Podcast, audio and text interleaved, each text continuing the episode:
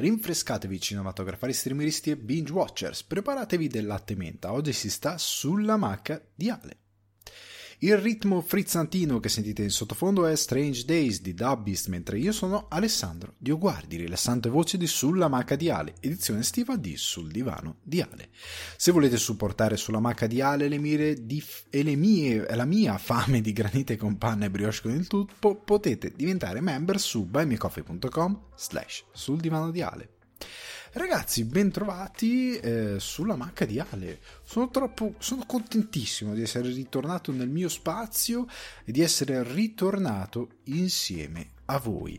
Come avete, avete sentito da, dall'introduzione, sono già arrugginito. dato via una settimana e e già mi si è tutto intorcinato tutta l'introduzione perché, perché è stata una settimana lunga. È stata una settimana lunga, come sapete io ovviamente eh, chiedo sempre scusa perché è stata una sorta di disservizio, diciamo, anche se per motivi di salute, diciamo, perché a casa mia hanno avuto eh, tutti, bambino e moglie, quindi tutti siamo tre, eh, il Covid, eh, io mi sono salvato apparentemente con mascherina e quant'altro, eh, per fortuna niente di particolarmente grave, però sapete, bambino piccolo, febbre molto alta, devo dire la verità, si sono superati 40, eh, però la cosa è rientrata abbastanza velocemente, non ci sono state conseguenze gravi e quindi per fortuna è andato tutto bene, però eh, cercate di capire che tra isolare, eh, stare in casa, bambino piccolo, 10 giorni in casa con la mascherina è molto divertente, mo- molto molto molto divertente e, e, lo consiglio a nessuno, cioè se, io se c'è nessuno là fuori io gli consiglio a questo nessuno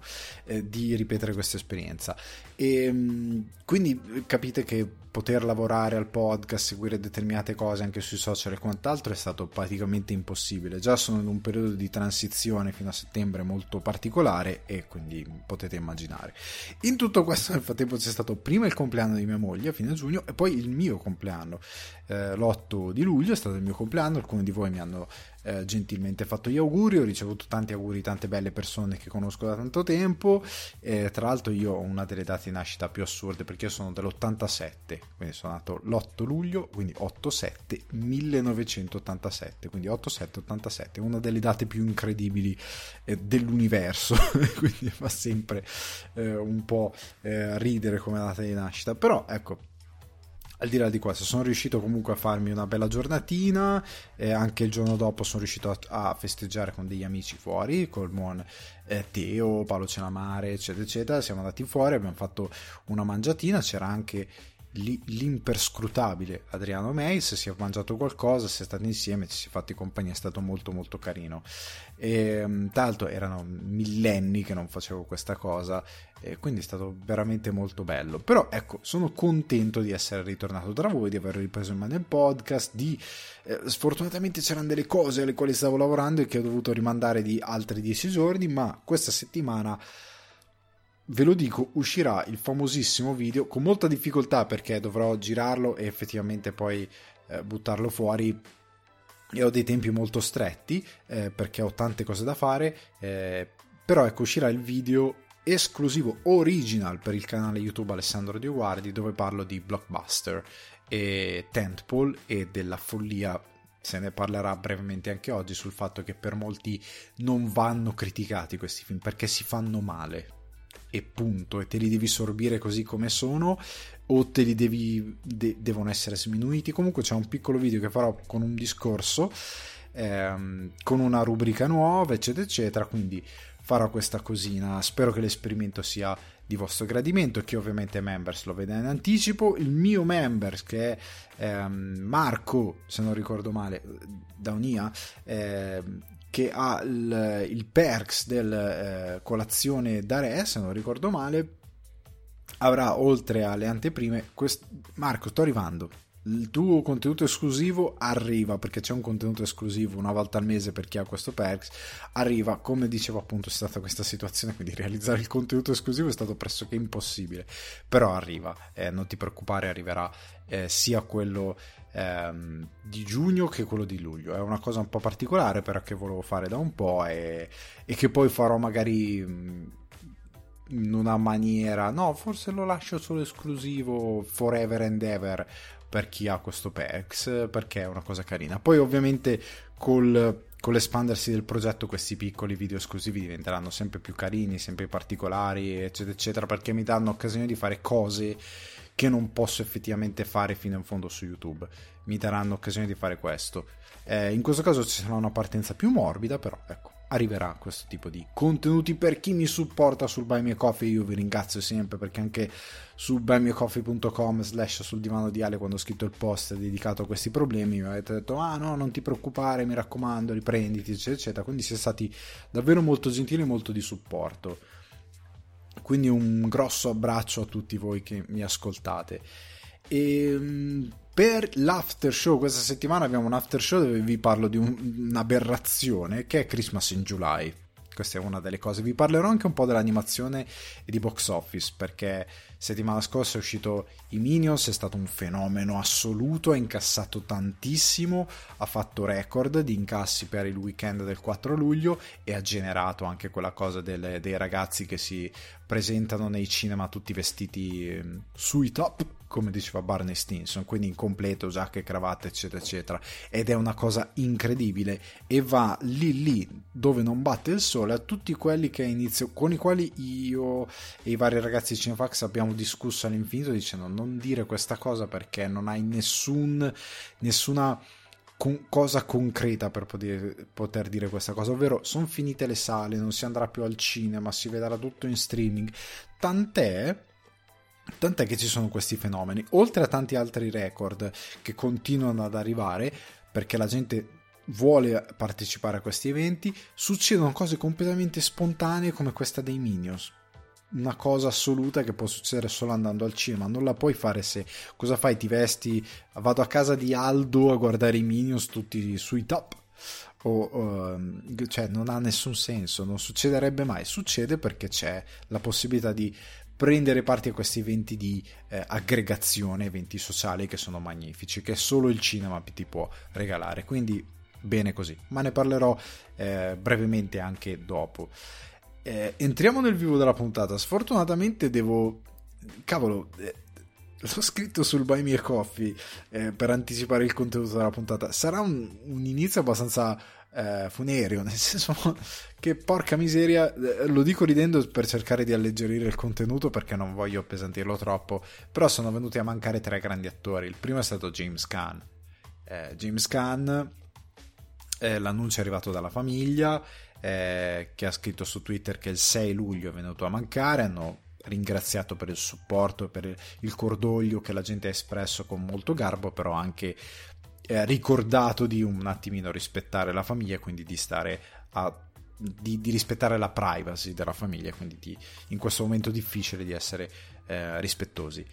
Allora, James, James Gunn, riassumerlo in poche parole è pressoché impossibile, posso solo dire che era un attore che sui set era conosciuto per non avere un, uh, un carattere docile. Se avete visto anche lo speciale di The Movie That Made Us natalizio su Elf, che è uno dei film più diciamo moderni che ha fatto e che rappresenta la parte ehm, non voglio dire meno interessante, ma la parte meno impegnata diciamo di James Caan nel cinema, anche perché il cinema iniziava a richiedere un po' meno determinati ruoli. C'è stato un... dopo, più recentemente, si sono riprese determinati ruoli per attori di una certa età e anche in, in situazioni molto interessanti. Comunque si tendeva più alla commedia, è stato preso in Elf e tutti avevano un po' paura perché non era un carattere docile, non era un tizio era proprio un tough guy, cioè un tipo vecchia scuola, un duro vero. E un duro vero che però aveva grande talento e che Coppola gli dà, eh, tra altri ruoli che aveva eh, già interpretato come Il ladro di Michael Mann Thief, film meraviglioso, del quale prima o poi bisognerà riparlare di Mann, vorrei parlarvi perché è uno dei miei registi preferiti, ne vorrei parlare più esaustivamente. Misery con eh, Katie Bates, eh, Dick Tracy e molti altri film, anche prima perché ha avuto una carriera sterminata.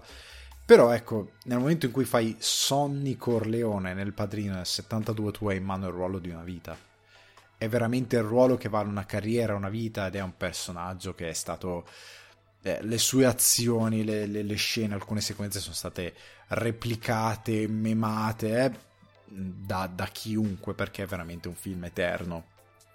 e avere quel ruolo lì è tutto, cioè quando hai quel ruolo lì sei eterno, nel cinema per sempre, in eterno. E um, James Caan ha fatto una carriera straordinaria, come dicevo io per certi versi lo ringrazio perché contrariamente ad altri, dicevo in live con i ragazzi di Cinefax, non ha fatto la cosa di De Niro, cioè De Niro è un grande attore, però nel momento in cui il cinema si è ammorbidito, diciamo così, e non trovava spazio per attori del suo calibro e della sua età e generalmente la buttava in caciara, cioè se sei anziano nel cinema devi andare a fare le commedie o devi comunque eh, De Niro ha iniziato ad adagiarsi più su determinate commedie, soprattutto quelle molto demenziali e secondo me si è buttato via. James Caan ha evitato di fare queste cose, ha fatto Elf, ma il ruolo di Elf è un film di Natale, eh? è ancora è, è, è, per me è accettabile come, come situazione. È molto peggio nel momento in cui vai a proprio a svilirti, anche se lo fai divertendoti, però è per un attore soprattutto di un certo livello io ok, cioè piuttosto niente, cioè piuttosto non faccio niente, cioè il motivo per cui tanti attori quando invecchiano iniziano a non lavorare, per fortuna nel cinema recente anche per gli attori eh, di una certa età si è iniziato a dire no, ma tu puoi ancora recitare, tu puoi dare tantissimo e ci sono tantissimi ruoli per te. E non solo quello dell'anziano, cioè dei ruoli che siano comunque adatti a, a, alle tue capacità e alla tua possibilità di riempire lo schermo. E io lo ringrazio per non essersi abbassato a determinate operazioni. Eh, però ecco, ha una carriera sterminata e lo salutiamo. È venuto a mancare eh, un grande del cinema, quindi giusto salutarlo. Altro personaggio che è venuto a mancare, che è diventato cult, però non è mai stato una star, è Lenny Von Dolan. Molti di voi diranno, chi cacchio è Lenny Von Dolan? E lo posso benissimo capire. Se siete cresciuti tra gli anni 80 e gli anni 90, lo ricorderete benissimo eh, come faccia. Cioè, è una di quelle cose che eh, se vi facessi vedere una foto o anche voi adesso cercate su Google Lenny Von Dolen e siete cresciuti in questo periodo direte ah ho capito chi è per i più era Harold Smith di Twin Peaks ok quindi il tipo eh, agorafobico mi pare che si dice quello che ha che le persone che hanno paura di uscire lasciare la propria abitazione che aveva quella storyline abbastanza cringe con eh, oddio non mi sto ricordando il nome ehm, dell'altra ragazza che io a un certo punto un personaggio che ho iniziato a odiare terribilmente ehm, oh, no non era Audrey Audrey ehm, sempre top. No l'altro personaggio che adesso non mi sta venendo la, la amicissima di Audrey e di Laura ehm, che hanno questo trittico adesso non mi sta venendo il nome lapsus totale comunque eh, quella storyline eh, lui era diventato abbastanza famoso per quel personaggio, ma in quegli anni lui fece un film Electric, Di- Electric Dreams che era sostanzialmente una rom-com tra lui un triangolo amoroso tra lui, una donna e un computer. C'era questa situazione particolare e, e, quindi aveva fatto questo film che all'epoca era diventato un caldo, oggi sarebbe probabilmente un po' anacronistico eh, però poi si è rivisto anni dopo in Mamma ho preso il morbillo eh, dove lui faceva uno del capo dei ladri, mi pare, quello più belloccio, perché effettivamente aveva, ha sempre avuto questa faccia un po' da belloccio, che, che, poteva stare in X ruoli, però non è mai esploso. Cioè ha avuto tante parti anche in serie tv, piccoli ruoli, un, comparsate, però non è mai diventato un, uh, un grandissimo del cinema però era uno di quelli che ha fatto un paio di ruoli iconici, è rimasto tipo Electric Dreams e Harold Smith in Twin Peaks e quindi è rimasto un po' per alcuni nell'immaginario. Ci ha lasciati a 63 anni quindi un po' dispiace. L'ultimo è Tony Sirico, che ci ha lasciato a 79 anni, che era, che era Polly Walnuts, Gualtieri dei Soprano, eh, che però ecco anche lì attore che ha nel suo essere carterista, quindi nel fare l'italo-americano ehm, di, di, di, di, stampo criminale, ha trovato il ruolo di una vita. Oltre al fatto che se sei nei Soprano e lui era uno dei personaggi più interessanti, più simpatici, ehm, cavolo, sei in una delle serie tv migliori della storia della televisione, anche lì il ruolo di una vita. Cioè, io eh, c'era una bellissima intervista con Rain Wilson, c'è online, che è ehm, Dwight di The Office, ecco, che lui diceva appunto questo, il giornalista fa hai paura di essere ricordato per sempre come Dwight di The Office e lui fa guarda se dovesse essere così a me andrebbe benissimo così, cioè è un ruolo che, del quale sono orgoglioso, che mi ha dato tantissimo, che mi rende incredibilmente famoso, se dovesse rimanere per sempre Dwight di The Office a me andrebbe bene, ma nel senso che secondo me è, va perfettamente bene, cioè io non capisco eh, ora nel presente è sempre più un'ossessione questa di diventare il top del top del top. Cioè, se tu hai davvero questo desiderio vero, cioè nel senso che è proprio una tua ossessione, probabilmente ci riesci anche ad arrivare. Se diventa semplicemente una sorta di ossessione molto superficiale per la fama o quant'altro, non ne vale la pena. Cioè, secondo me, un attore come appunto Tony Sirico, nel suo essere un ottimo caratterista per fare quel ruolo o nell'aver padroneggiato benissimo il, il ruolo di Polly Walnuts eh, e di essere passato alla storia per quel ruolo va benissimo se gli rimane per sempre attaccato. Cioè, chi se ne frega, tant'è che in Café Society di Woody Allen, che credo sia l'ultima comparsata in un grosso ruolo che abbia fatto, anche lì fa lo stesso ruolo. E va bene così, sei perfetto per quello, la gente ti, ti trova credibile in quella cosa, va bene così. Eh, come vale per Dwight, nel senso hai il ruolo di una vita, lo fai bene, sei...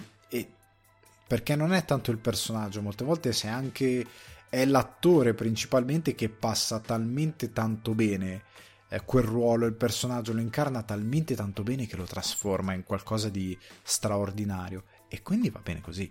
Cioè, hai fatto una cosa grandiosa se ti rimane addosso per tutta la vita va bene, finché non è una cosa della quale vergognarti.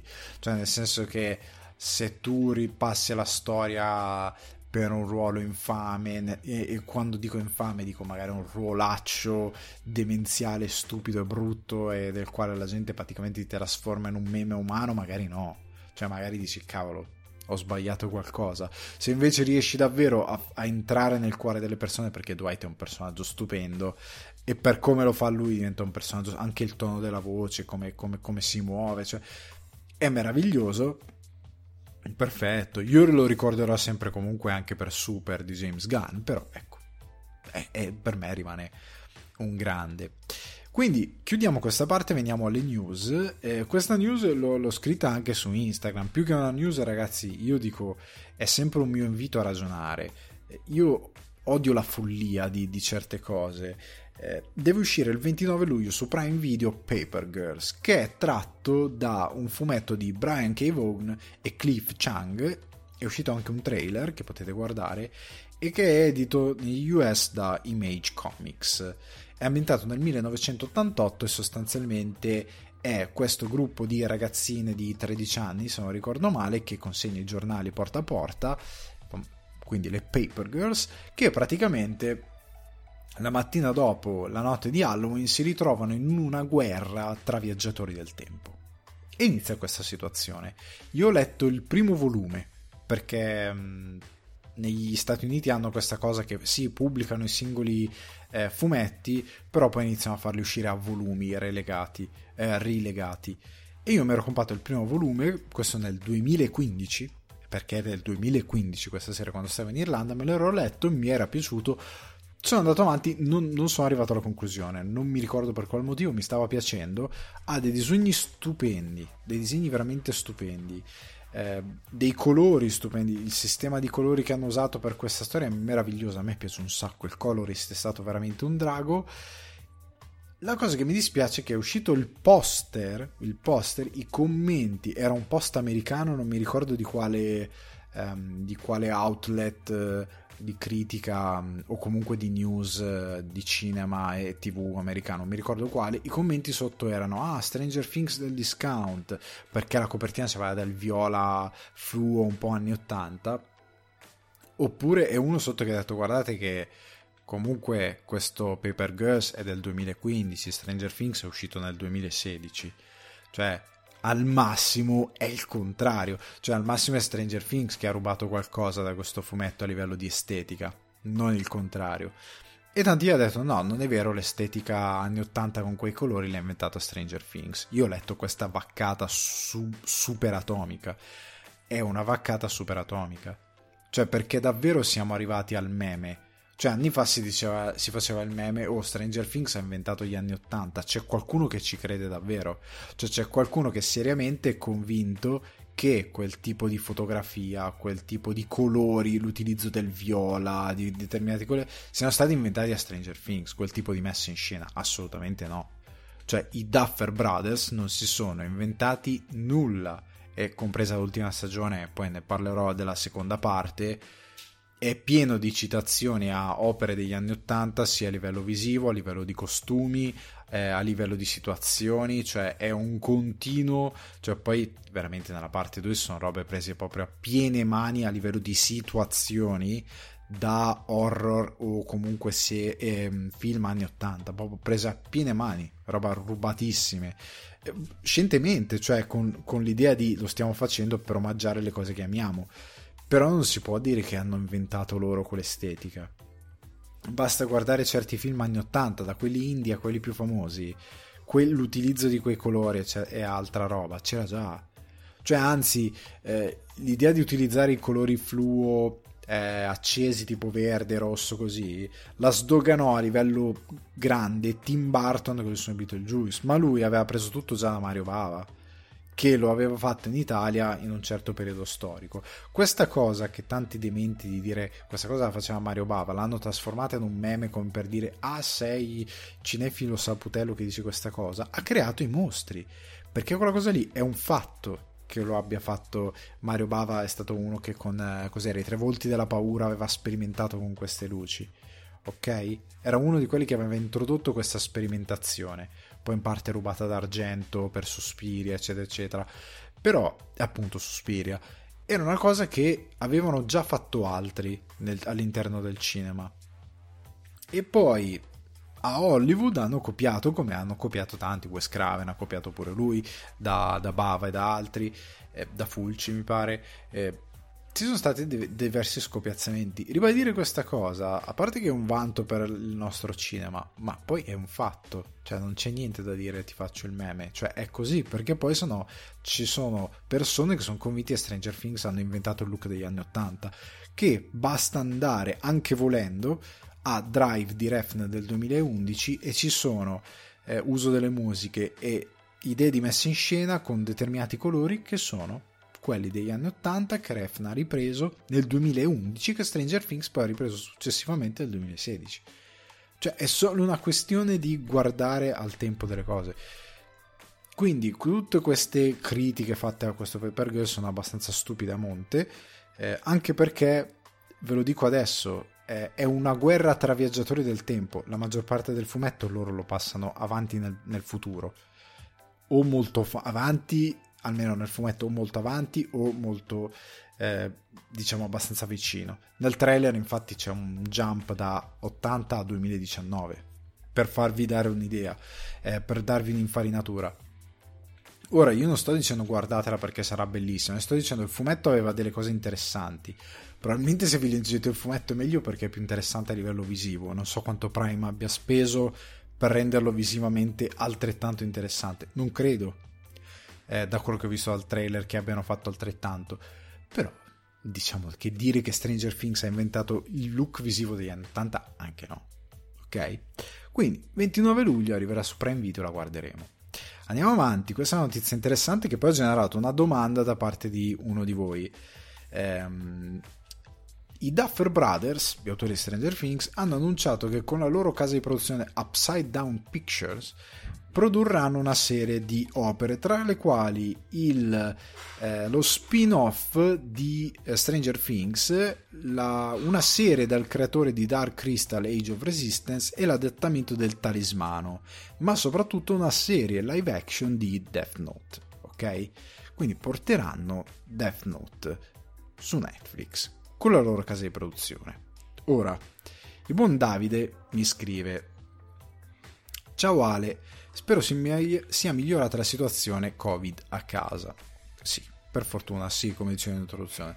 Non so se è già aperta la domanda, in questo caso non era aperta, però io l'ho raccolta perché la news era croccante. Ma la notizia della serie live action su Death Note prodotta da Duffer Brothers e Netflix mi ha incuriosito. Vista la qualità di Stranger Things, ma allo stesso tempo spaventato, visti i precedenti tentativi di live action, ne devono arrivare anche altri tipo quello di One Piece. Questo lo aggiungo io. Quindi volevo chiederti come mai sono così sfortunati gli adattamenti live action degli anime slash manga ed eventualmente se ci sono dei contenuti live action, film o serie basati su manga anime che consigli. Allora, quest'ultima parte della domanda ti dico già adesso che non ti rispondo adesso. Nel senso, una cosa su belli adattamenti anime e manga in film e serie eh, ci vorrei fare un contenuto dedicato perché sono tanti. Eh, contrariamente a, quanto si possa pensare, sono tanti, ci sono, sono fatti bene. Un paio che mi sono arrivati all'orecchio non li ho ancora visti, li devo vedere perché sembra siano molto validi. Ma vorrei partire da quelli che ho visto e che potete recuperare ci sono alcuni e ve li consiglierò anche perché in puntata non ci stava un discorso di questo tipo, perché è l'edizione estiva, dobbiamo essere più frizzanti e leggeri. Ma questa domanda è una cosa che mi è già arrivata altre volte, è una discussione che abbiamo già fatto. Eh, io posso dire che i Duffer Brothers ora hanno la prova del 9, cioè nel senso che ehm, un conto è con Stranger Things dove sei andato a piene mani di nostalgia, ma su altri prodotti come te la caverai? Cioè ora sulla serie Death Note che avevano fatto un film che per alcuni non è male, per altri è una schifezza, io non l'ho ancora visto, devo dire la verità. Però ho visto tantissimi altri adattamenti e devo dire che il problema non è tanto che sono sfortunati. Il problema è che eh, di quello di Cowboy Bebop ne avevamo parlato lo scorso anno, è orribile perché non ha la logica giusta nel riproporre eh, quel tipo di opera in live action anche perché servivano troppi soldi, servivano dei registi dotati, servivano delle location che fossero costruite e riprese come si deve. I personaggi andavano quasi tutti bene. A me Spike, ehm, l'attore che fa Spike mi piaceva, John... No, non è John Cho. Primo, sul, sul nome di battesimo non sono sicuro, comunque Cho.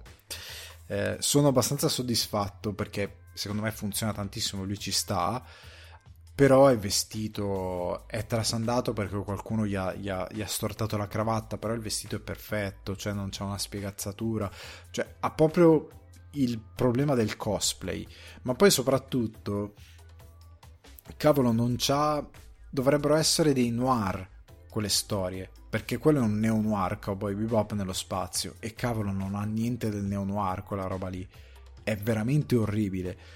Ma al di là di questa cosa, il fatto che è tutto plasticoso, non è credibile, non funziona, il problema generalmente di quando fanno adattamenti, prendete Ghost in the Shell che non è brutto, è semplicemente mediocre. È semplicemente mediocre. Tante volte non funzionano perché vogliono edulcorare troppo un contenuto che invece è molto più interessante. Eh, prendete Akira, c'era un'intervista a Gabriele Mainetti che diceva che lui era passato sotto mano il progetto di Akira perché lui ha, o Akira, lui ha un, un agente americano, se non ricordo male, e tra le tante cose gli era passato sta cosa. Lui ha letto la sceneggiatura e ha detto la sceneggiatura è una monnezza.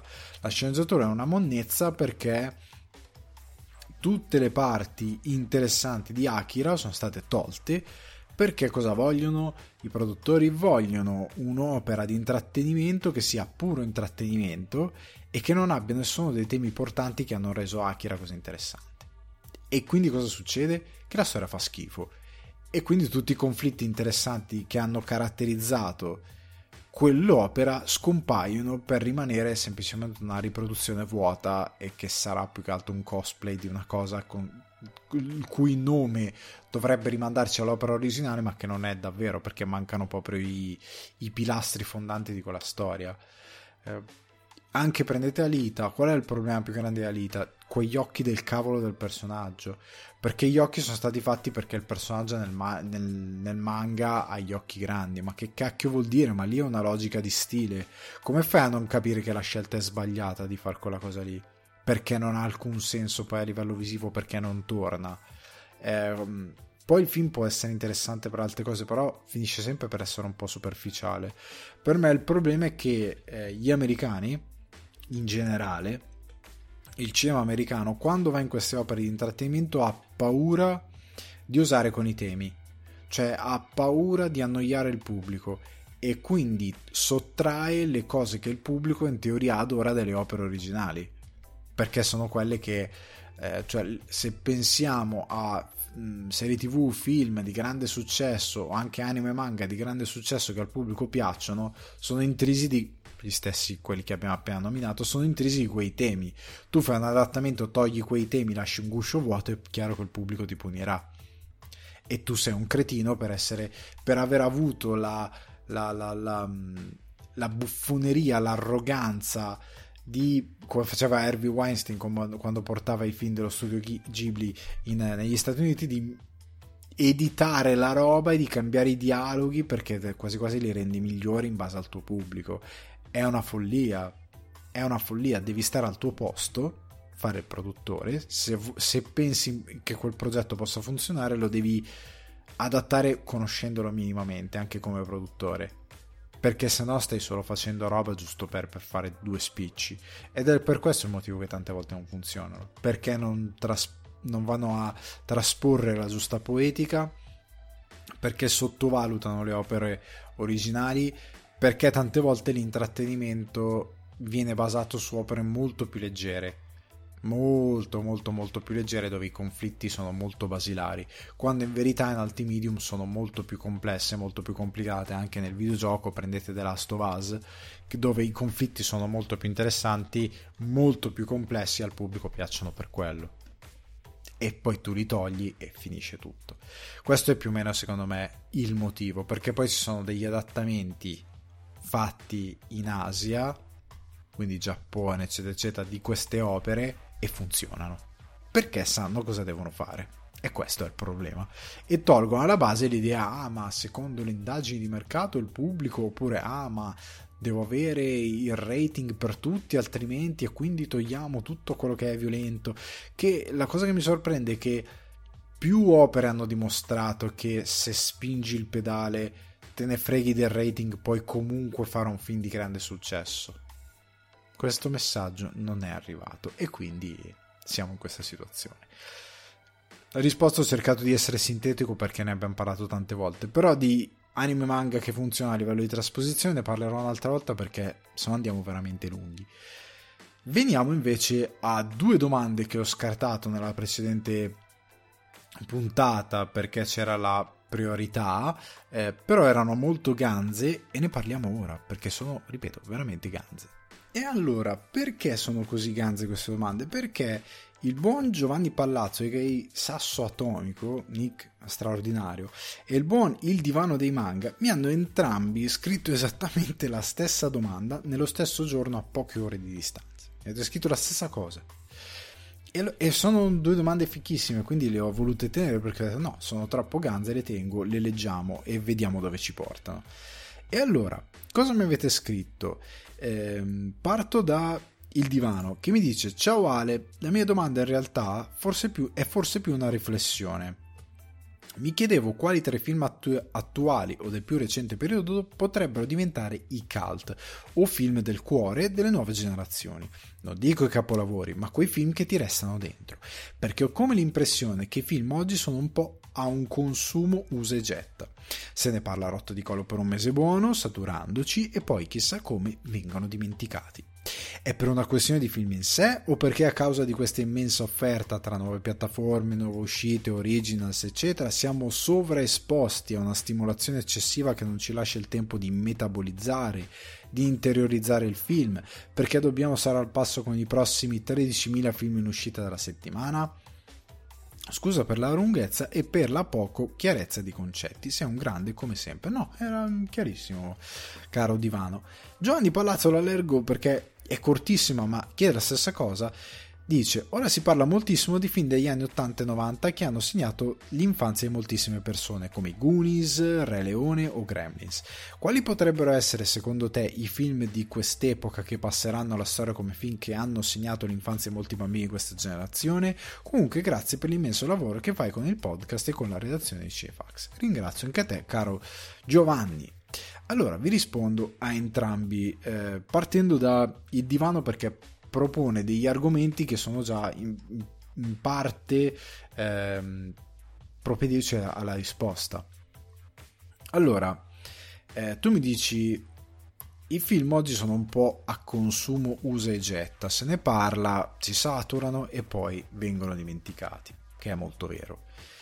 Eh, siamo esposti a una, a una, stimolazione eccessiva che non ci lascia il tempo di metabolizzare per stare al passo con le 13.000 uscite? Sì, sì, maledizione. In parte questa cosa è incredibilmente vera. Cioè, ci sono dei film che secondo me rimarranno per chi crescerà, ok? Ma, ma, è anche vero questa cosa. Cioè, il discorso si è fatto più volte, è pieno di gente che si guarda le puntate a due per contemporaneamente per stare al passo ma è pieno in modo ossessivo. Eh, perché devo guardarmi eh, la serie tutta insieme? Perché devo guardarmi. Però venendo al cinema, perché qua si parla di cinema, il problema è anche che eh, siamo un po'. come dire, eh, abbiamo un'unica wave in questo momento che sono stati questi oltre dieci anni di cinecomics Marvel, che io sono quelli che rimarranno, cioè nel senso che chi era un bambino quando sono usciti i primi film, tipo Iron Man, eccetera, l'ha visto magari 10-11 anni, ora quel bambino ha più di 20 anni. E per lui quello lì è un classico assoluto. Magari se lo guarda un giorno che è depresso, o il classico comfort movie per lui è Iron Man, è il primo Avengers, che è comunque un ottimo film, il primo Avengers. Anche Age of Ultron non è un brutto film sarà per lui quello il comfort movie, il film che si guarderà o si farà le maratone con gli amici. Per lui quello sarà il cult, perché quel tempo ci ha dato questo. Come per una certa generazione è fondamentale Harry Potter. Cioè, la cosa tipo Natale scorso eh, c'era un canale su Sky slash Now eh, Irlanda, credo forse anche in Italia, che era tutto Harry Potter e dava una ripetizione tutto Harry Potter. E la gente è impazzita ovviamente, eh, come capita il periodo Twilight, c'è una generazione che eh, tipo io ero nei miei 18-19 anni, 20 anni, però c'è una generazione che ha visto Twilight in quel momento di adolescenza ancora più pura, quindi 16-15 anni, e oggi è un film generazionale quella cosa lì. Dipende dal tempo, cioè nel senso che ora non c'è un The Breakfast Club, cioè non c'è un film di quel tipo che inquadra davvero una generazione in modo così puro ed è un peccato. Oddio, c'è Booksmart, che però non ha avuto quella risonanza. E anche questo è il problema, che ci sono questi film che non hanno esattamente la stessa risonanza che avevano in passato. Cioè Breakfast Club diventava un cult perché la musica era quella eh, di quel tempo, perché andava esattamente nei cinema, inondava i cinema e la gente si andava a vedere anche quei film. Ora siamo più... Eh, anche considerando quanto ha detto Allen riguardo la sua volontà di ritirarsi, in uno scenario in cui un film di questo tipo, infatti Olivia Wilde ha un, cioè le produzioni hanno avuto un grosso debito con Olivia Wilde, infatti le hanno permesso sia di dirigere quello che sarà probabilmente Spider-Woman, e sia di, di dirigere Don't Worry Darling, che dovrà arrivare quest'anno, io lo aspetto tantissimo, con una distribuzione ampia, con un cast ampio, perché avevano un grosso debito. Aver distribuito male un film come Booksmart, che era anche perfetto per gli Oscar e che non è andato da nessuna parte. Ehm, quel film è perfetto per una generazione poteva essere il Breakfast Club per dire di una generazione ben specifica. E io no, non so in, negli Stati Uniti com'è, però magari lo è. E magari tra 10 anni, 15 anni ci sarà quella generazione di riferimento. E tra l'altro in Booksmart c'è l'Argyle di. Um, Argyle mi pare che si chiama di Stranger Things, che fa praticamente un ruolo abbastanza simile. Non uguale, ma simile eh, che praticamente troverà quel film come un riferimento. Il problema è che sarà una parte molto piccola perché, ripeto, non c'è più l'ambiente che porta quel film a un sacco di ragazzi. Perché il cinema non parla così, parla più che altro a una wave che è la wave dei cinecomics che sono diventati famosi e quindi quelli sicuramente rimarranno. Però in parte c'è questo problema che corriamo dietro tantissimo alle mode al cinema più che mai. Le mode ci sono sempre state al cinema, eh? non è che è una novità. Però le rincorriamo, siamo noi a rincorrere loro più che loro, cioè è un rincorrersi a vicenda, però noi ne siamo molto polarizzati perché ne devi parlare online, ne devi parlare ehm, che cavolo ne so, in qualche modo devi essere protagonista anche tu di quella cosa che sta succedendo. Ok? E quindi anche il film diventa in quell'ottica, cioè se questa settimana nessuno parla di eh, Love and Thunder è finita. Cioè non puoi parlare, se non fai parte di quel dibattito pubblico è finita. Se non sei andato a vedere Top Gun Maverick, sei, discu- sei fuori dalla discussione quelli che dicono devono dire la loro su Top Gun Maverick, in un senso piuttosto che in un altro. Ma non c'è, e io spero che ritorni in verità, un cinema che parla un po' più a tutti in modo più rotondo e in un certo senso proprio perché rincorriamo quello che deve uscire e perdiamo un po' questa cosa. Eh, non è tanto l'offerta, ma il fatto che l'offerta sia così chiassosa, cioè che sia ovunque, e c'è della roba che non ti arriva pur essendo ottima, e c'è della roba che ti arriva anche fin troppo pur essendo molto dimenticabile. E secondo me, parere del tutto personale, che ho espresso diverso tempo fa e che continuo a ribadire perché al momento stiamo assistendo a questa cosa, la Marvel è arrivata a un picco dal quale può solo cadere e sta iniziando a cadere.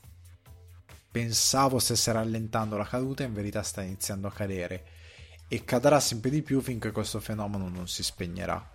E dovrà arrivare qualcosa di nuovo, forse una rinascita di determinate cose, forse effettivamente i videogiochi prenderanno davvero piede come anche lì parte della previsione che avevo fatto e quindi nuova wave per altri 10-15 anni o quello che è Ehm, il futuro ci deve ancora dire tanto, però per una generazione film Marvel saranno assolutamente il punto di riferimento.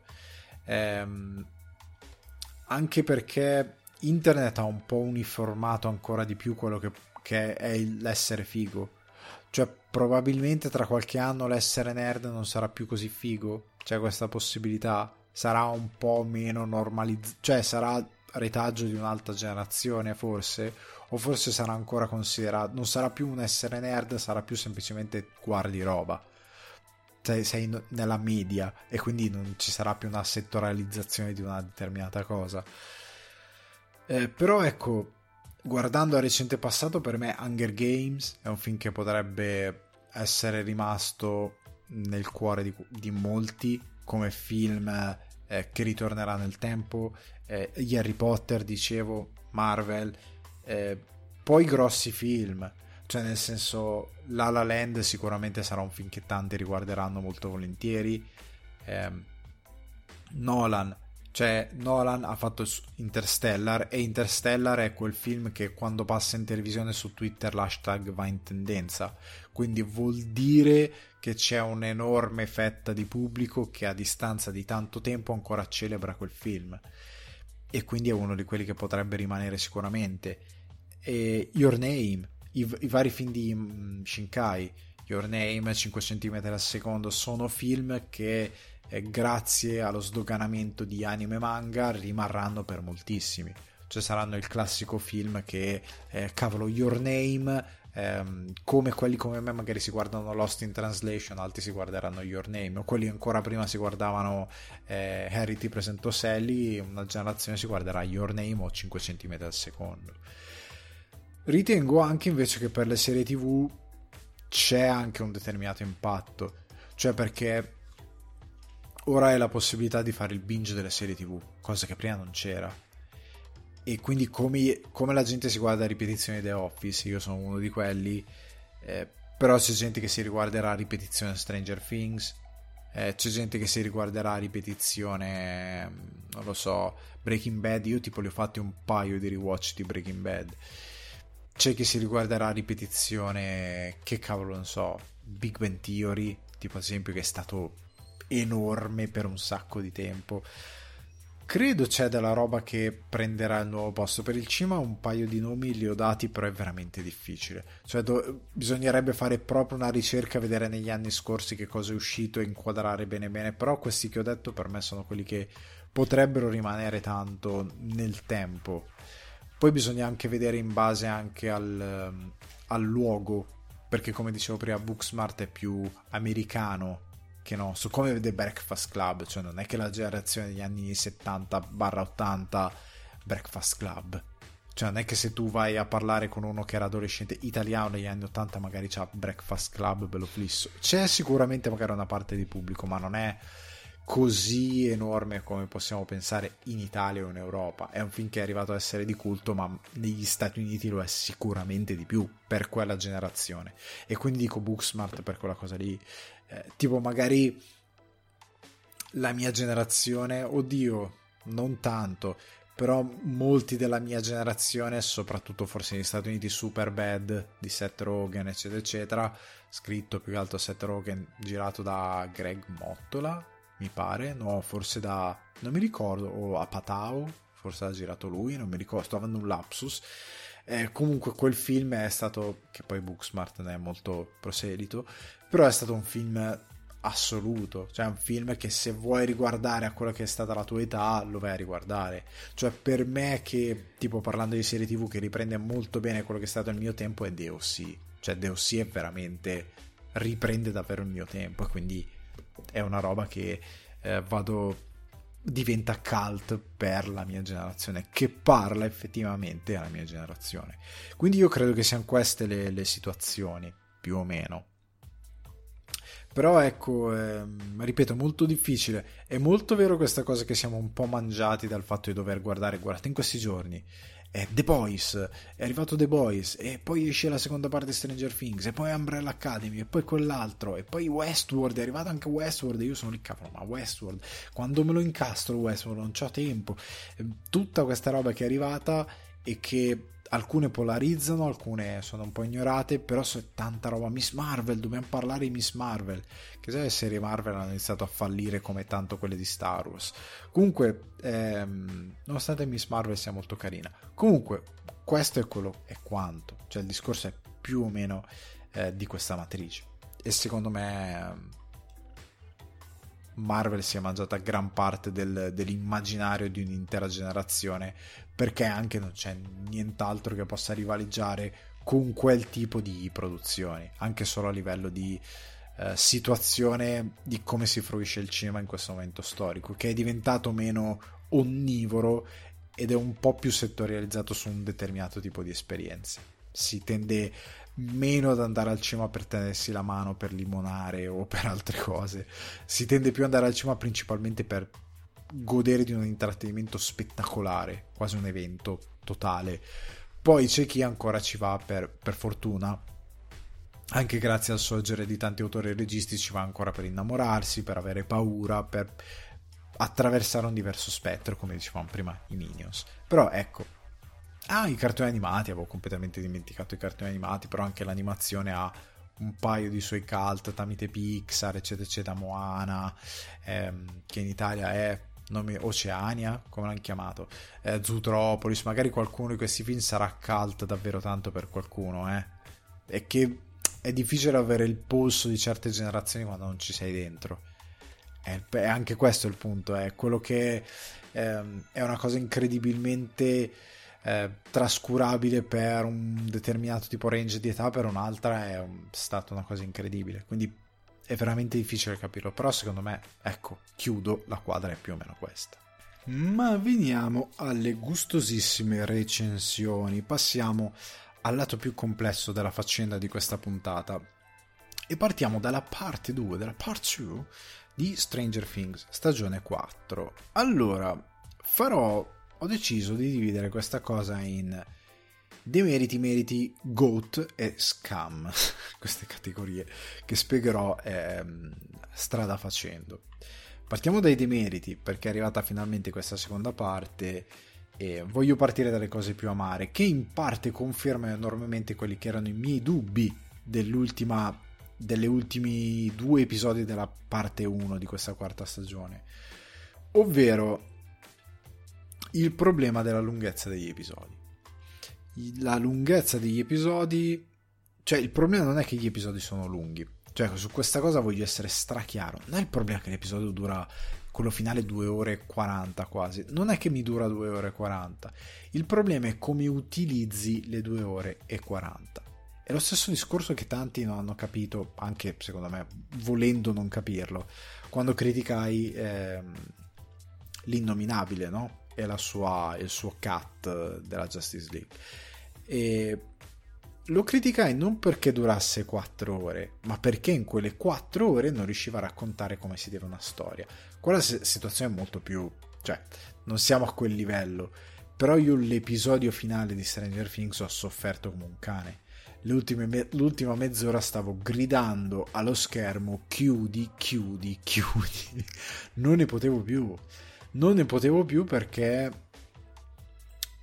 il, le storyline, come avevo detto all'inizio, per quanto utili a serrare il ritmo all'inizio, andando avanti non erano così interessanti.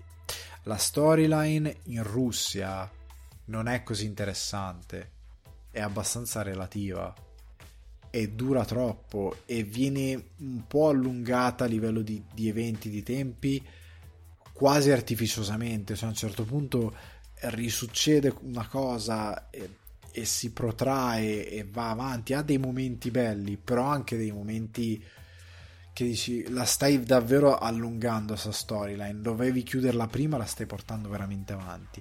Come la storyline di Eleven io dicevo, cavolo, ma quei personaggi sono scomparsi negli ultimi episodi. Sono scomparsi perché sostanzialmente hanno dato un sacco di spazio a altre storyline relativamente interessanti, con delle conclusioni che erano molto facili da intuire, che si potevano spiegare in molto meno tempo, per poi tirare fuori questi personaggi che avevano anche dei temi interessanti. Poi nei GOAT e negli Scam approfondirò questi personaggi come Will, che ha un tema molto bello e molto interessante relativo sia alla crescita sia a quello che lui è come personaggio e quello che è all'interno di Stranger Things e quello che significa.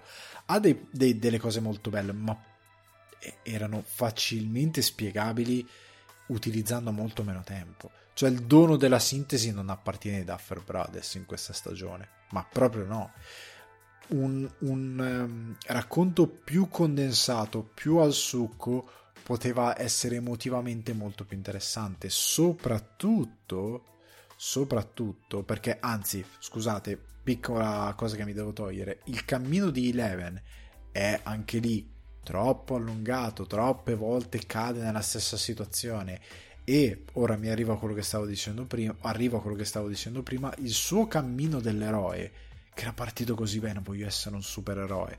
L'outsider, che è un po' la summa di tutto Stranger Things perché racconta benissimo quel periodo storico. L'outsider, il freak, che però sono così perché ho qualcosa e questo qualcosa nel caso di Leven è voglio essere il supereroe di questa storia e non il villain come si poteva pensare all'inizio che era un mostro che aveva causato qualcosa eh, anche involontariamente. In verità si scoprono tante cose e lei può essere il supereroe. E c'è un cammino dell'eroe. Il problema è che è talmente estenuante che non te lo godi, non ha la giusta enfasi. E questo diventa un problema nel momento in cui devi gestire la tensione. Nel momento in cui devi gestire anche il fomento per questo eroe che sta arrivando, che non arriva mai e che non è così d'impatto quando arriva non c'è l'epica dell'eroe che arriva e riesce a contrastare il villain perché è finalmente diventato l'eletto. Guardate Matrix, ad esempio, il film de, de, delle Wachowski, ha un cammino dell'eroe perfetto. Quando finalmente lui eh, diventa quello che diventa, è straordinario ha cominciato a convincersi, cioè a un certo punto quando lui ci crede e anche se non è pienamente nel suo eh, percorso di formazione, però a un certo punto lì capisci che ha una certa potenza, capisci che è grandioso, ha, ha una giusta tensione. Qua non c'è la tensione, ok? dell'eroe, non intuisci la potenza anche che sta avendo questo eroe nel suo sorgere. È molto... È perché si sgretola il discorso, non solo perché non è scritto granché bene a livello di eh, creare il mito di sono un supereroe di questo personaggio, anche perché poi è stato scelto di dare enorme rilevanza ad altre cose e quindi anche questa cosa viene un po' a, man- a mancare per far prevalere altro, per far prevalere il fatto che hanno preso una scelta di un diverso tipo e che non è neanche così lodevole.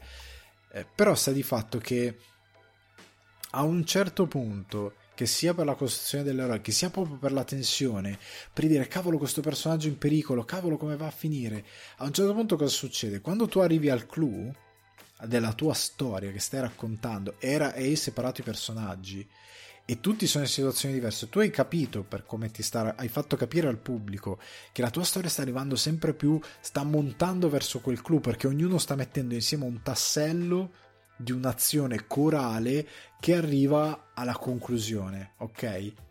Deve essere un crescendo, deve essere una corsa, sono gli ultimi 100 metri, vai, vai, dai di più, deve essere così perché deve montare, montare, montare, montare, poi appunto come dicevo in Matrix puoi metterci un imprevisto, una cosa che ti fa dire no cavolo, e poi c'è una, la grandiosità del finale, che può essere anche corale, non deve essere solo del singolo personaggio questa cosa. Ok, questa, questa struttura, che è una struttura archetipica di questi racconti qua, perché si sfracella? Per come hanno gestito il tempo a loro disposizione. Perché un personaggio in pericolo, di cosa succede? Stacco, passi all'alta storyline. L'alta storyline si prende tanto di quel tempo che a volte ce n'è un'altra di mezzo di storyline, stacca anche quell'altro in pericolo, parte un'altra storyline. Quando ritornano alla prima del personaggio in pericolo, magari è passata mezz'ora, o sono passati 15 minuti o 20 minuti. E il senso d'urgenza che te lo dava, che ti dava l'idea di vedere quel personaggio in pericolo, scompare. Perché tu quasi quasi hai perso, hai perso quell'urgenza perché sei stato distratto da altro il, le tempistiche in questo finale Stranger Things sono gestite malissimo. Malissimo. Perdi completamente questo senso di oh no, quello sta, more- sta morendo, oh no, quello in pericolo. Stacco, parte un'altra cosa che ti dura 20 minuti. Stacco, ritorniamo indietro. Tu dici, ah, vero, questo era in pericolo. Te ne sei quasi scordato perché vieni mandato altrove e vieni preso da un'altra storia che è un altro montare che non sono ben amalgamate. E secondo me è un grosso peccato. Oltre al fatto che Stranger Things ha sempre il problema che non riesce a gestire le morti. Cioè ha sempre quel personaggio che te lo danno, lo adori e fa la fine che fa. Ed è chiaro che sarà quel personaggio lì. Nell'ultima serie dicono sarà più breve, soprattutto ci sa, sa, a quanto pare sarà una caporetto, morirà un po' chiunque l'ultima stagione, a quanto è, è trapelato più o meno. Comunque saranno abbastanza brutali, dicono. Però sta di fatto che è, è abbastanza sgamabile chi fa la fine e chi no. Perché è un sistema che hanno già utilizzato in altre eh, stagioni e quindi diventa abbastanza eh ok devo salutare per forza quello perché è così e quindi queste cose sono quelli che sono i demeriti. Alcuni ereditati da ehm, le, gli ultimi due episodi della prima parte che raccontano un sacco di roba che ehm, non è neanche così interessante a livello di crescita dei personaggi. O meglio poteva essere interessante se arrotondata se asciugata di contenuti che in alcuni casi sono anche ridondanti perché ripetono le stesse cose più e più volte, le stesse situazioni più e più volte. Quante volte il um, ragazzino, mio dio, non mi sto ricordando i nomi, um, il ragazzo che gioca a basket con la ragazza rossa con i capelli rossi hanno un momento di avvicinamento, ce l'hanno 700 volte. Basta l'hai già fatto capire qual è il loro rapporto in quel momento, che si sta ricucendo, stando in una certa direzione. Devi farmelo vedere di nuovo, basta. L'hai già fatto vedere un sacco di volte. C'è anche questa ridondanza. Venendo invece ai meriti, eh, io continuo a ripetere una cosa, tanti hanno detto è una monnezza sto Stranger Things. no, per me è comunque un ottimo intrattenimento per ragazzi. È, è leggero, è simpatico, ha comunque una scrittura decente, non è mai orribile. Devono sistemare quei problemi di ritmo che non è che rinnego quanto detto poco sopra. Però ragazzi la roba brutta è altra. Ok? Perché se Stranger Things è spazzatura, Moon Knight che cos'è?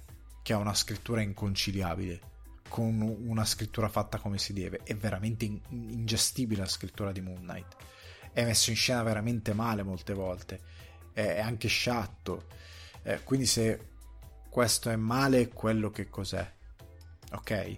Quindi no, per me è Stranger Things continua a riuscire a fare tutto quello che il cinema non riesce a fare per ragazzi quando vuole comunicare con i ragazzi ed è bene che ci sia ed è anche di belli io sono stato contento di Stranger Things la prima stagione di Stranger Things è stato molto bello, è stato molto gradevole, ehm, è, è stato certo col tempo il citazionismo, certe cose ti vengono un po' più... Ah ok, ti sei un po' abituato alla cosa, no? Le altre due stagioni di mezzo, come dicevo, non sono granché e io ritengo questa stagione il miglior sequel possibile di Stranger Things, per tutte le ragioni che non sto a ripetere riguardo come anche gli anni 80 sono diventati più cattivi, più aspri, perché loro sono cresciuti quindi sono meno disillusi tante cose sono molto interessanti. E um, mi sono piaciute molto ok? Um, però come hanno riportato loro un certo tipo di cinema per ragazzi è molto gradevole molto bello lo, mi è piaciuto un sacco. Oltre al fatto che hanno il merito di aver ricreato miti come quello di Kate Bush e di Master of Puppets. Cioè quando parte Master of Puppets è, è una cosa stupenda una follia meravigliosa quella cosa lì perché hanno ridato un retaggio culturale che sembrava essersi perso, sia per Kate Bush ma in particolare per Master of Puppets. Cioè perché invasi da un certo tipo di musica come siamo adesso, il fatto che uno show così mainstream abbia dato nel mondo a tanti ragazzi anche giovani un'alternativa musicale che non sia quella che ci sta un po' rincretinendo ultimamente è solo bene ok? Che lo abbia fatto con dei ragazzi e lo abbia fatto passare bene. Quindi grandioso, per me questo sarà sempre un merito. Veniamo ai GOAT e gli scam della serie. GOAT, cioè i greatest of all time, cioè i, i tre personaggi che mi sono piaciuti di più. Murray di Brett eh, Gellman, personaggio sopra le righe, il cospirazionista, il classico personaggio del co- cospirazionista che è finalmente andato a confrontarsi con le sue cospirazioni, quindi con i russi, tira fuori questa cosa bellissima che lui sa fare karate e che viene convinto da, dal personaggio di Winona Ryder a essere sicuro di se stesso nel momento in cui si accorge che effettivamente sa fare quello che sa fare prende quasi ehm, potenza, sicurezza. È un personaggio comico sopra le righe che sta bene in quella storyline che sta bene in come è scritto che mi ha dato qualcosa per, da, da ricordare. E anche questo, in questa stagione ricorderò particolarmente lui e quella scena sull'aereo di lui che fa il karate che dice le mie, le mie mani sono delle lame. Quelle cose lì, adesso in inglese non mi ricordo come dice, neanche in italiano perché l'ho visto in inglese. Però ecco, mi dà qualcosa da ricordare. Mi ha dato una cosa che mi ha fatto sorridere. Non è la cosa più geniale del mondo, però è una cosa simpatica che appartiene a quella situazione, a quel personaggio, a questo retaggio di, eh, di intrattenimento. È stato per me la parte migliore di quella storyline. Eddie Manson di Joseph Quinn a interpretarlo è il personaggio più bello di questa stagione non è il personaggio più uccioso, è un personaggio che è un super perdente, un super emarginato, il più emarginato del gruppo, ancora più degli altri, perché a un certo punto notate che dice, cioè lui dice chiaramente che cioè lui è un super ripetente, cioè lui deve rifare sta, sto diploma di maturità della high school, se lo sta prendendo veramente a, a calcioni perché ha già fallito l'esame, cioè è veramente un eh, poi viene anche da una situazione particolare, è anche reso un reietto perché vanno a raccontare bene la situazione di Dungeons and Dragons che all'epoca era davvero visto come una cosa eh, satanica, eccetera, eccetera, e poi viene contrapposto al personaggio più odioso di sempre. Cioè il giocatore di football che per una volta non è odioso perché è un giocatore di football, ma perché è un giga estremista religioso, bianco, biondo, eh, cioè è veramente il top quel personaggio, fa proprio schifo. Violento, reazionario, che con le armi, è, è veramente, quindi ha un villain perfetto, diciamo, e lui è perfetto perché come personaggio è meraviglioso.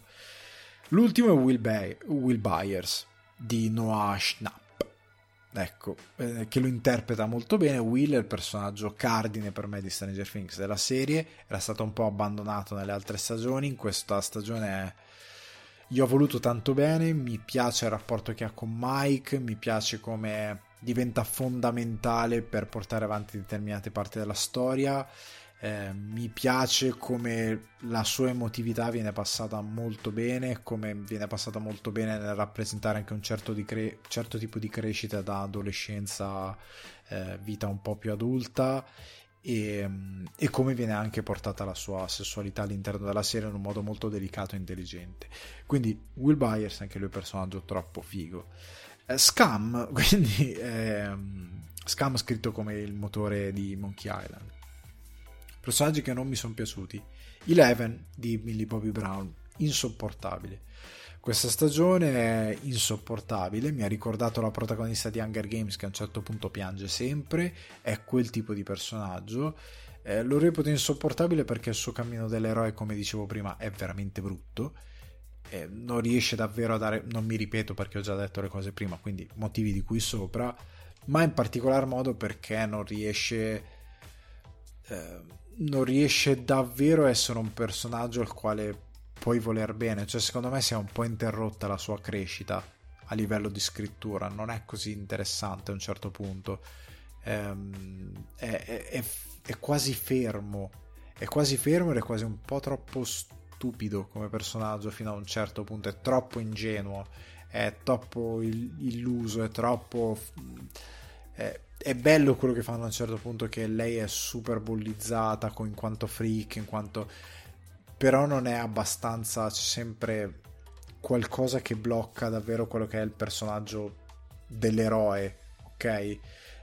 In alcune parti l'ho trovata molto bello, la parte dove viene bullizzata, dove c'è un certo discorso che lei è l'eroe è molto bello, però poi questa cosa non procede come dovrebbe e non ho sopportato il personaggio. Argyle, citato poco, poco sopra, di Edoardo Franco. A me sta simpatico lui, però il personaggio è super inutile. Cioè il personaggio è fuori anche dal quasi dal contesto, non ci, non ci sta troppo. È un personaggio, un film di Seth Rogen messo dentro Stranger Things e non so quanto ci stia bene.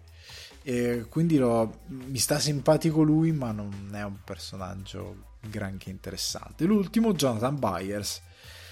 Ehm, Jonathan, anche lui, eh, di Charlie Heaton, è abbastanza inutile.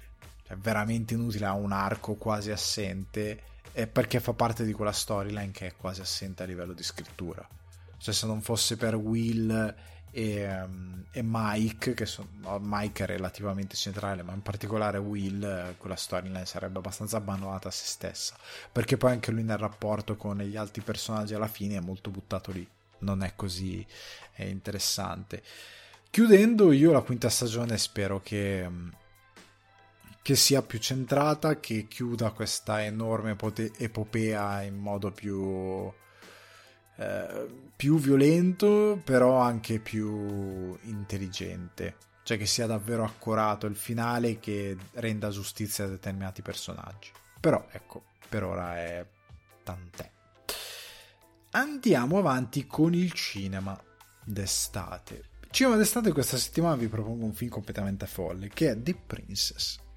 The Princess, la regia di Levan Kitt, credo si pronunci, Sceneggiatura di, anche perché è un regista vietnamita, quindi scusate se la pronuncia non è corretta, sceneggiatura di Ben Lasting e Jake Thornton, con Joy King, Olga Kurilenko, Anthony Davidov, Dominic Cooper, ehm, Kathleen Rose Downey e molti altri.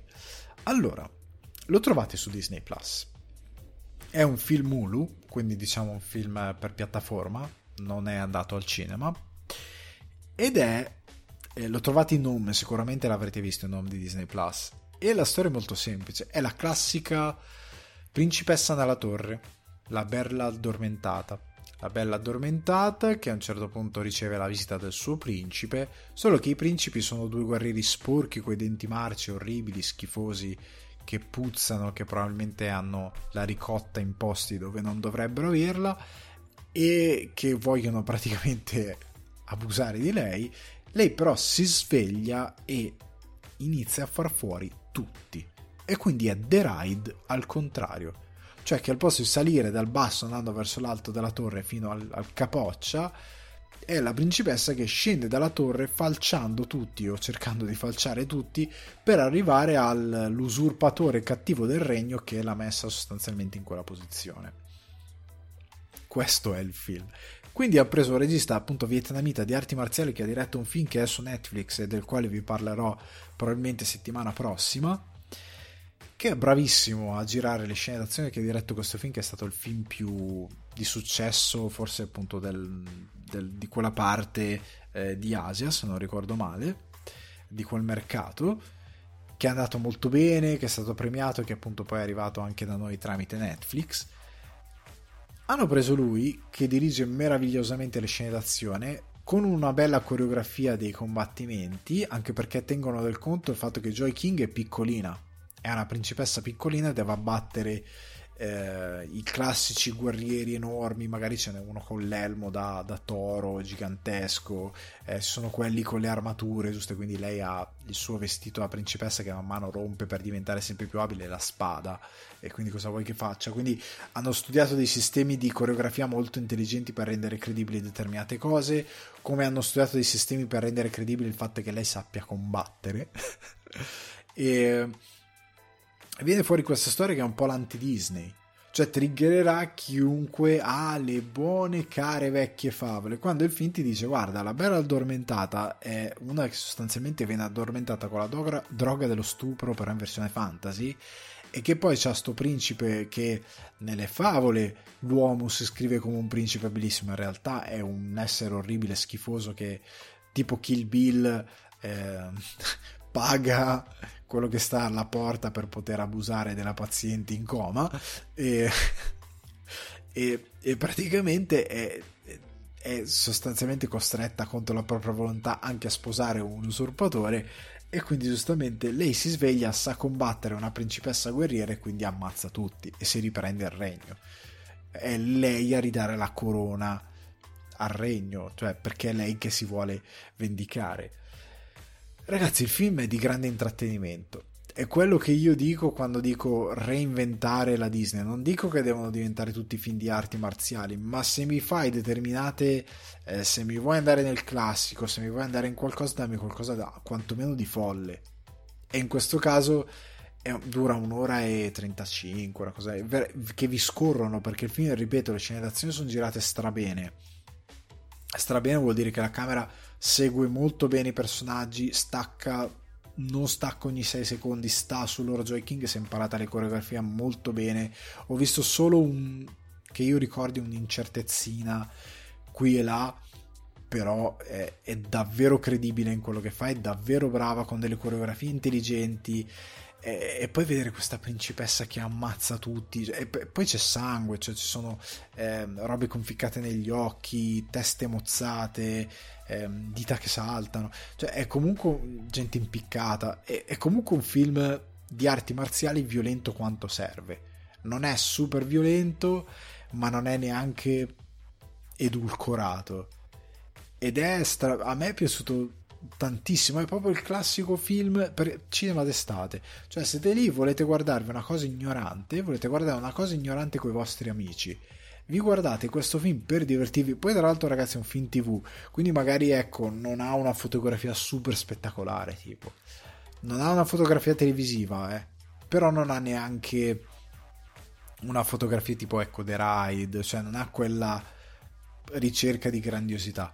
Però è un, è un film che funziona nella regia, che funziona nelle coreografie, che è divertente, che se una sera volete passare una serata a divertirvi guardandovi un bel film d'azione, questo The Princess è per me molto divertente. Non vi aspettate la luna, aspettatevi semplicemente un film di arti marziali o di azione molto molto molto divertente e nel quale i dialoghi sono lì dove ne devono essere, dove sono necessari, parlano abbastanza poco, dicono quello che devono dire quando serve e il film è uno spasso. Secondo me io ve lo consiglio, The Princess su Disney Plus, produzione Hulu, io ve lo consiglio, è molto divertente. Veniamo invece alla recensione che chiuderà il podcast. Thor, Love and Thunder. Regia di Taika Waititi, sceneggiatore Taika Waititi e Jennifer Katin Robinson, cast Chris Hemsworth, Natalie Portman, Christian Bale, Tessa Thompson, Russell Crowe, Jim, Jamie Alexander, Taika Waititi. Non ho messo il cast dei Guardiani perché si vedono per davvero poco. Chi si aspettava i Guardiani hanno una presenza molto risicata perché è to- Love and Thunder, non è, guardi- non è Asgardian of the Galaxy, ok? Allora, questo film lo aspettavo, lo aspettavo pur conscio che a questo punto dell'MCU, come dicevo prima, aspettarsi delle sorprese, quindi aspettare un film che dici porca miseria che meraviglia, mi risulta difficile. Io credo che sarà difficile che un film Marvel ci so- sorprenderà molto. Saranno semplicemente dei buoni film di intrattenimento e questo film a livello di intrattenimento può essere un film che per certo pubblico va al cinema, lo guarda e dice ok, mi ha intrattenuto, come è solito dire. Ma, e ci arriviamo dopo, voglio partire dalle cose buone del film perché io da Waititi non mi aspettavo un Thor Ragnarok 2 mi aspettavo un Waititi che prende in mano il personaggio e un po' come James Gunn gli dà una sua forma in tutto, anche nella sceneggiatura, nel costruire bene, perché Waititi ha dimostrato negli altri suoi film di saper costruire bene delle storie, di saper inserire bene il suo umorismo e soprattutto di saper inserire il cuore dei personaggi molto bene all'interno di quello che vuole raccontare, che non riguarda solo perché tutti citano Jojo Rabbit come se eh, Waititi avesse girato solo Jojo Rabbit, What We Do in the Shadow, ehm, eh, Hunting for uh, Wilderly People, adesso non mi ricordo il titolo in inglese, quello in italiano non ne ho idea, eh, comunque ha fatto un paio di film che non sono Jojo Rabbit, che per molti, alcuni ho, ho letto omaggi a Jojo Rabbit, vorrei capire dove, però non ha diretto solo quello, ha diretto anche altri film e ha dimostrato di essere un bravo regista anche se quello la sbava. In questo film cosa dimostra? Allora, prima cosa mi è piaciuto tantissimo il cattivo di Christian Bale. Secondo me, nella sua ingenuità, nel senso che non è un cattivo particolarmente complesso, funziona. Questo God Butcher, ok, che non si sono inventati loro, eh, c'è anche nei fumetti. Però quest'idea di come l'hanno sviluppato è molto interessante. Perché? Perché la Marvel come ricordo sempre a molti, nel portare questo universo così vasto e complesso al cinema, ha incasinato lo spettatore. Perché ci sono i supereroi più di quartiere, Iron Man, eh, Occhio di Falco, Vedova Nera, Hawkeye se volete, o Black Widow, ehm, Hulk, Capitan America, che comunque per quanto fantasiosi sono pur sempre con i piedi per terra, ok? Poi a un certo punto compare Thor. Compare Thor.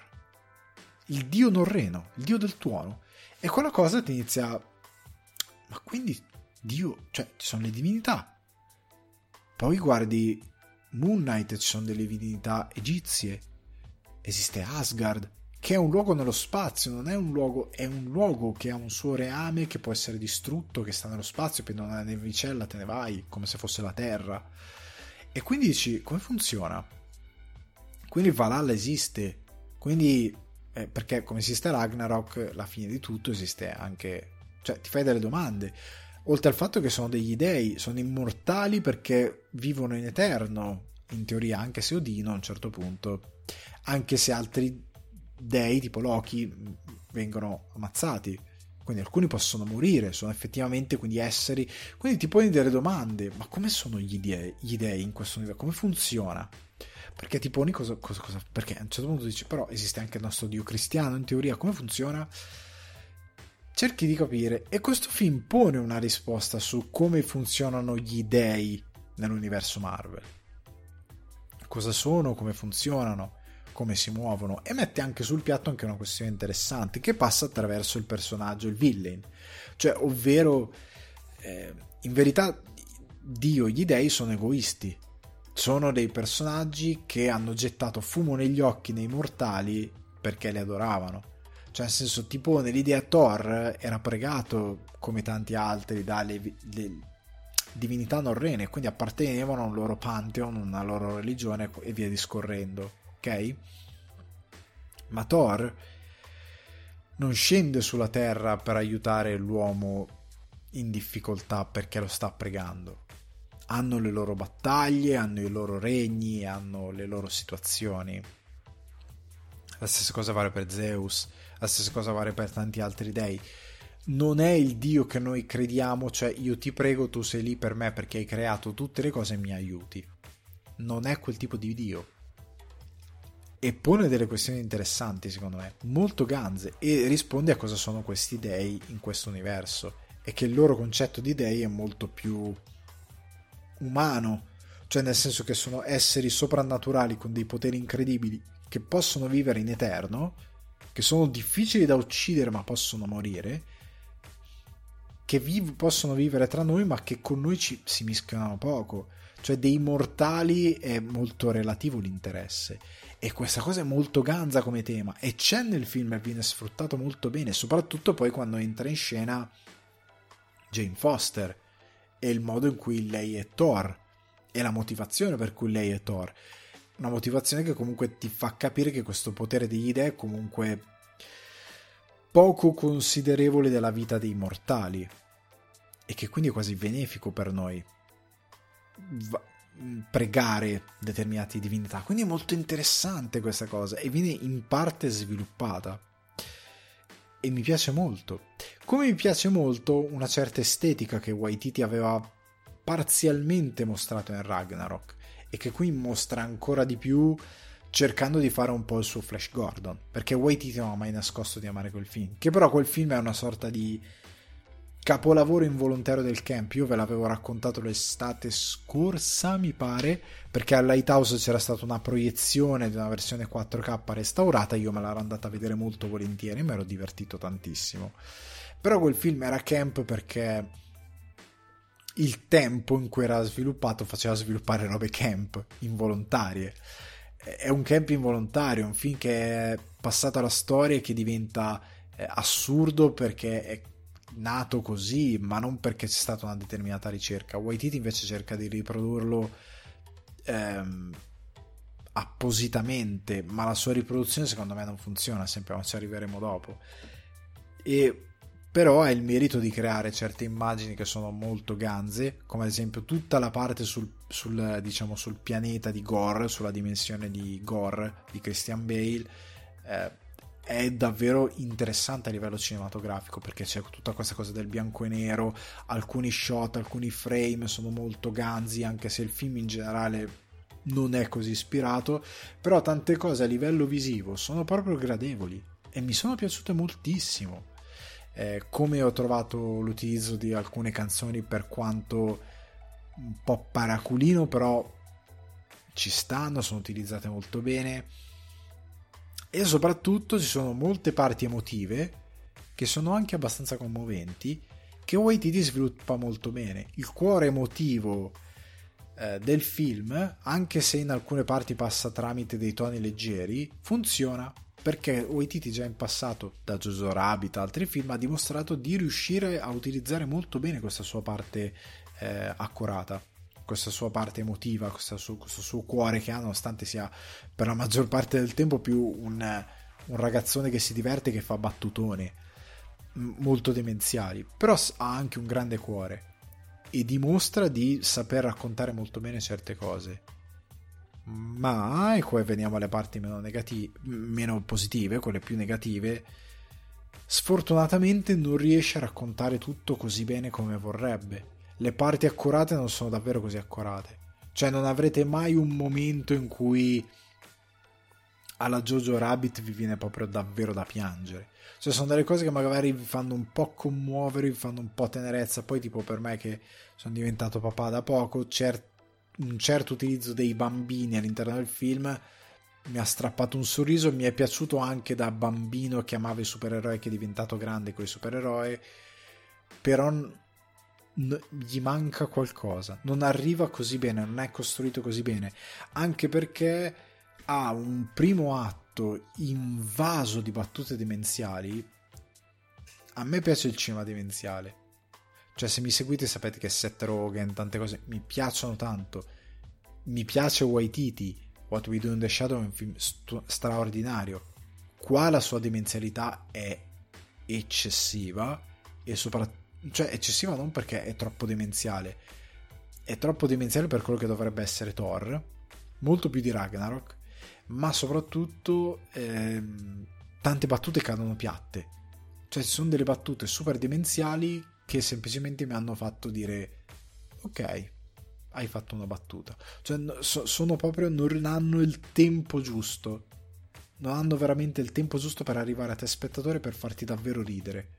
Sono troppo basilari, sono troppo ingenue, sono troppo infantili e non funzionano così tanto come dovrebbero.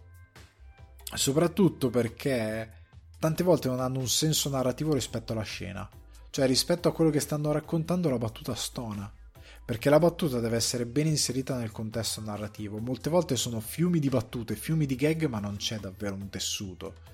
Cioè, sono davvero cose che accadono quasi forzatamente. Non c'è il giusto tempo di, della costruzione di quella situazione demenziale. Questo è il problema.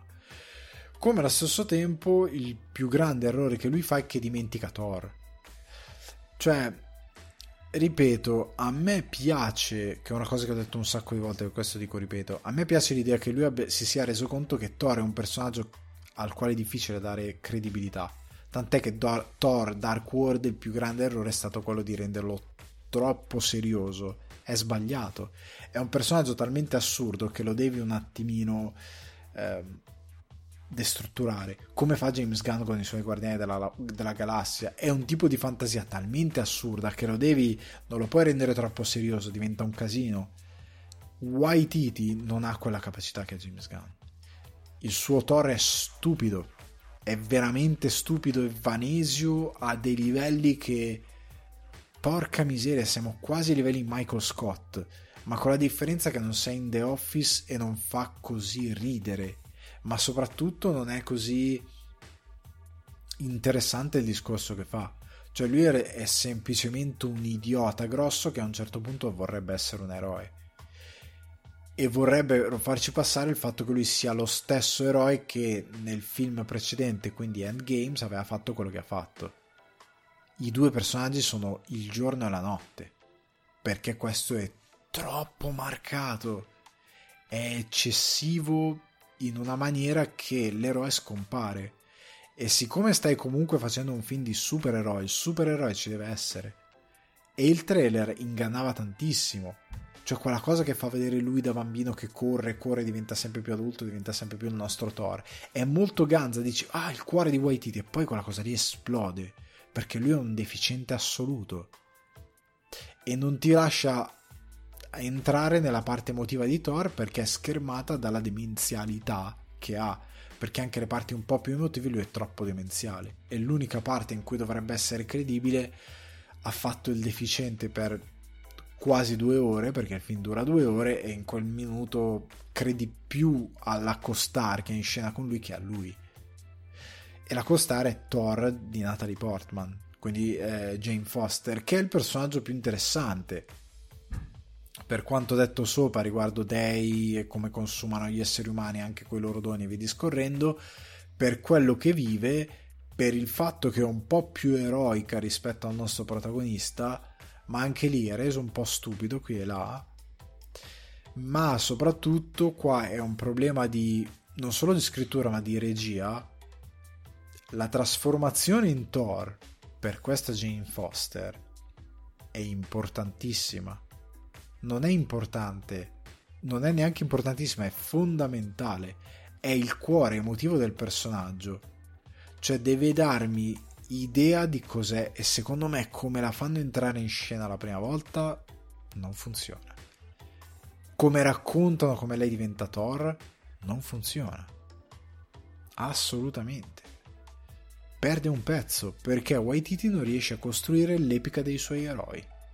E questo è l'enorme errore che riverbera per tutto il film che sia Jane Foster che è un po' più seriosa, che sia Thor, non riesce mai a dare credibilità ai suoi eroi. In Guardiani della, Gala- della Galassia, per quanto siano degli anti-eroi, però sono credibili quando devono agire. Cioè James Gunn gli dà una, una loro epica, una loro forza, oltre a costruire un cuore emotivo stupendo e a saper inserire le battute. Waititi non ci riesce secondo me fallisce. Il film è troppo accondiscendente con la voglia di un certo pubblico di guardare una cosa stupida, però con i supereroi, e quindi sentirsi parte comunque della wave. Cioè, eh, pur guardando una cosa che doveva essere probabilmente altro. Cioè, se Waititi vuole fare Flash Gordon, che molli tutto, tutto, qualsiasi progetto al quale è stato affidato, faccia solo Flash Gordon perché ora sono preoccupato anche per il suo adattamento dell'Incal. Perché se lo deve fare così è finita. Distrugge un personaggio. E lo distrugge male. Spero no. Spero che come per Jojo Rabbit se un adattamento si tenga a freno. Qua non si è tenuto a freno ha fatto il suo film ma ha dimenticato di raccontare l'eroe che doveva raccontare. E questo è il grosso problema. Oltre al fatto che problema sempre di regia l'azione non è veramente nelle sue corde. Cioè almeno per quanto ho visto qui l'azione non è nelle sue corde. Le scene d'azione non sono così ehm, ben strutturate non sono così epiche. Cioè nel senso che c'è la classica scena che si vede del trailer Thor che salta col martello in rallenti visto in grandangolo ehm, in grandangolo in campo largo ehm, campo lungo scusate di profilo, quella scena lì viene riproposta 4-5 volte. Cioè, ma davvero? Cioè, la ripetitività di, alcuni, di alcune scene, la, la, il modo sciatto in cui mette scena alcune scene d'azione, eh, vabbè, scene scene, alcune sequenze d'azione, non è criminale, però semplicemente mm, da seconda unità, per dire, nel senso che è un altro regista che magari non ha eh, grande occhio ma che sa comunque portare a casa delle scene d'azione che le gira. E questo è un grande peccato perché è un film action. In teoria l'azione dovrebbe essere bella. E qua Waititi mi ha deluso enormemente perché io credo in lui come sceneggiatore ma soprattutto anche come regista anche per gli altri film che ha fatto. E qua mi è un po' deluso da questo punto di vista perché alla fine Thor diventa un film che gradevolmente lo porti a casa. Cioè lo guardi ti può anche perché poi c'ha un paio di battute che sono veramente un paio di robe sono rubate da internet. Ha preso dei video di internet li ha contestualizzati e li ha messi in cinema. Ok hai messo in cinema un meme di internet va bene fa ridere una volta la 76esima volta che lo ripropone fa un po' meno ridere ma al di là di quello ehm, ci sono davvero troppi elementi che stonano in questo film. Nel, nel, nel, com, nel, contesto totale. Io posso capire che uno dica, vabbè, ma io alla fine ho riso, ho capito che hai riso, ma il film tra due giorni te lo dimentichi. Cioè, se, se io aspetto ancora un po' a parlare di questo Thor, io l'ho visto il 6, io inizia già a svanirmi questo film.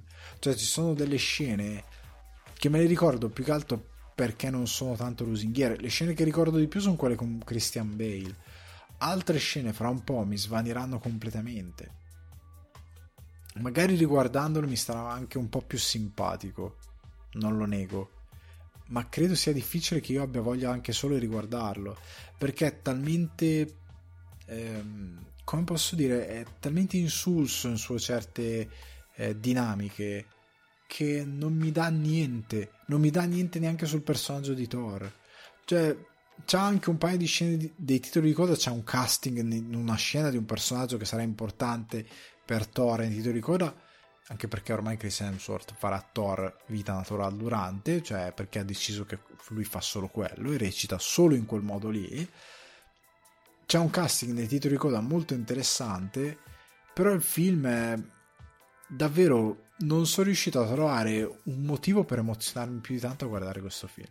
E mi dà dimensione del fatto che Thor in passato è stato relativamente evoluto perché è un personaggio che funziona fino a un certo punto.